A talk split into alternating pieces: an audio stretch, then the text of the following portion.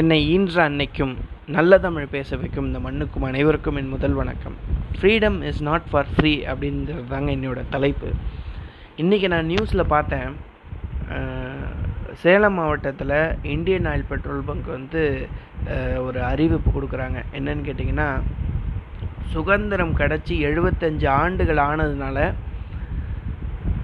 யாரோட வண்டியிலலாம் எழுபத்தஞ்சு அப்படின்னு முடியுதோ அந்தந்த வண்டிக்கெல்லாம் எழுபத்தஞ்சு ரூபாய்க்கு பெட்ரோல் ஃப்ரீயாக போடுறாங்க அப்படின்னு ஒரு இன்ஃபர்மேஷன் கொடுத்துருந்தாங்க நியூஸில் அந்த பெட்ரோல் கொடுக்குற மாதிரி நமக்கு ஃப்ரீடம் எல்லாருக்குமே ஃப்ரீயாக கிடச்சிருச்சா அப்படின்னு கேட்டிங்கன்னா கண்டிப்பாக கிடையாது. இந்த ஒரு பானை சோத்துலேருந்து ஒரு சோறு எடுத்து நம்ம பதம் பார்க்குற மாதிரி அந்த ஒரு சோர் எடுத்து அந்த ஃப்ரீடம் எப்படி கிடச்சிது அப்படின்றத எல்லாருக்குமே உணர்கிற வகையில் ஒரு சம்பவம் நான் உங்களுக்கு சொல்லலாம் அப்படின்னு நினைக்கிறேன்.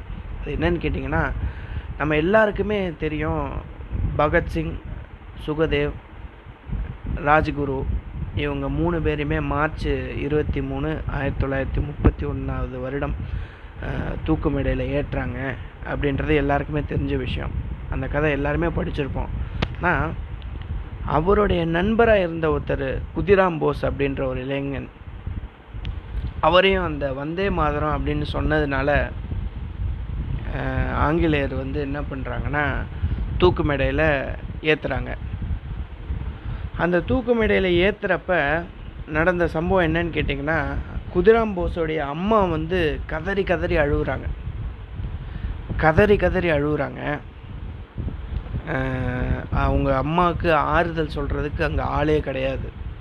ஆனால் குதிராம் போஸ் மட்டும் அவங்க அம்மா கிட்ட ஒரு ரெண்டு நிமிஷம் பேசிட்டு போனார். அவங்க அம்மா கிட்ட வந்து குதிராம் போஸ் இப்படி சொல்கிறார் நீ எதுக்காகவும் அழுவாதம்மா. நான் வந்து இந்த நாட்டுக்காக என்னுடைய உயிரை விட தயாராக இருக்கிறேன். அப்போ தான் நமக்கு எல்லாருக்குமே சுதந்திரம் கிடைக்கும். நீ ஒன்றே ஒன்று மட்டும் மனசில் வச்சுக்கோ. உனக்கு இன்னொரு குழந்தை பிறக்கும். அந்த குழந்தைக்கு அந்த குழந்தையும் நானும் ஒன்று தான் நான் மறுபடியும் உன்னோட வயிற்றில் இன்னொரு குழந்தையா பிறப்பேன். கவலைப்படாத அப்படின்னு குதிராம்பூ சொல்கிறாரு அந்த அம்மா வந்து யோசிக்கிறாங்க. இது ஆறுதலுக்காக சொல்கிற விஷயமா இருந்தாலும் அவங்க அம்மாவுக்கு வந்து அந்த அன்புனால் ஒரு கேள்வி கேட்குறாங்க ஏன்பா நீ மறுபடியும் பிறப்பேன்னு சொல்கிற நீ மறுபடியும் பிறக்கிறப்ப நீ தான் பிறந்தேன்னா எப்படி கண்டுபிடிக்கிறது அப்படின்னு அவங்க அம்மா கேட்குறாங்க இப்போ குதிராம்போஸ் ஒரு வார்த்தை சொன்னார். என்ன தெரியுங்களா சொன்னாரா? அந்த பிறந்த குழந்தையோட கழுத்தில் தடவிப்பார் அந்த கழுத்தில் தூக்கு கயிற்றுடைய தடம் இருக்கும் அப்படின்னு சொன்னாராம். இது எப்படிப்பட்ட தேசப்பற்றும் உணர்வும் அவருக்கு இருக்கும் அப்படின்றத நான் யோசித்து யோசித்து பார்க்குறப்ப ரொம்ப ஆச்சரியமாக இருந்தது. அவங்க அம்மா அதுக்கப்புறம் அழலை அப்படின்னு கூட சொல்கிறாங்க இந்த மாதிரி சின்ன சின்ன பசங்க சின்ன சின்ன இளைஞர்களுடைய உயிரெல்லாம் நம்ம நாட்டுடைய சுதந்திரத்துக்காக ரொம்ப எளிமையாக கொடுத்துருக்காங்க. அந்த போராட்ட உணர்வோடு கொடுத்துருக்காங்க அப்படின்னு நினைக்கிறப்ப ரொம்ப ஆச்சரியமாக இருக்குதுங்க. பகத்சிங் கூட அவருடைய கடைசி இறுதி மேடையில் அந்த தூக்கு கயிறு நி நிறுத்துறப்ப முகத்தில் துணி எதுவும் போடக்கூடாது அப்படின்னு சொன்னார்.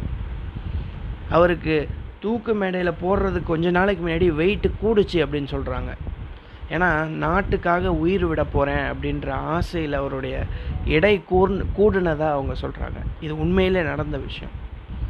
அங்கே நி அங்கே இருந்த ஒரு பெரிய ஆஃபீஸர்கிட்ட பகத்சிங் இப்படி சொல்கிறார் உலகத்திலே நீ தான் ரொம்ப அதிர்ஷ்டசாலி அப்படின்னு சொல்கிறாரு ஏன் அப்படின்னு கேட்டப்ப ஏன்னா ஒரு மிகப்பெரிய தைரியசாலியை மிகப்பெரிய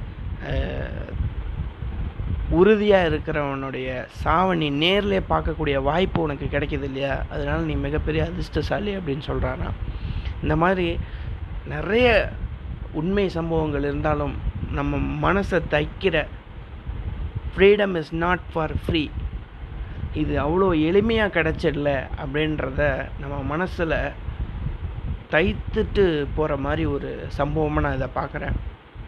அதனால் எல்லாருக்குமே freedom is not for free அப்படின்றது இது மூலயமா சொல்லிவிட்டு எல்லாருக்கும் ஆகஸ்ட் ஃபிஃப்டீன் இண்டி இண்டிபெண்டன்ஸ் டேவுடைய வாழ்த்துக்களை சொல்லி விடைபெறுறேன். நன்றி வணக்கம்.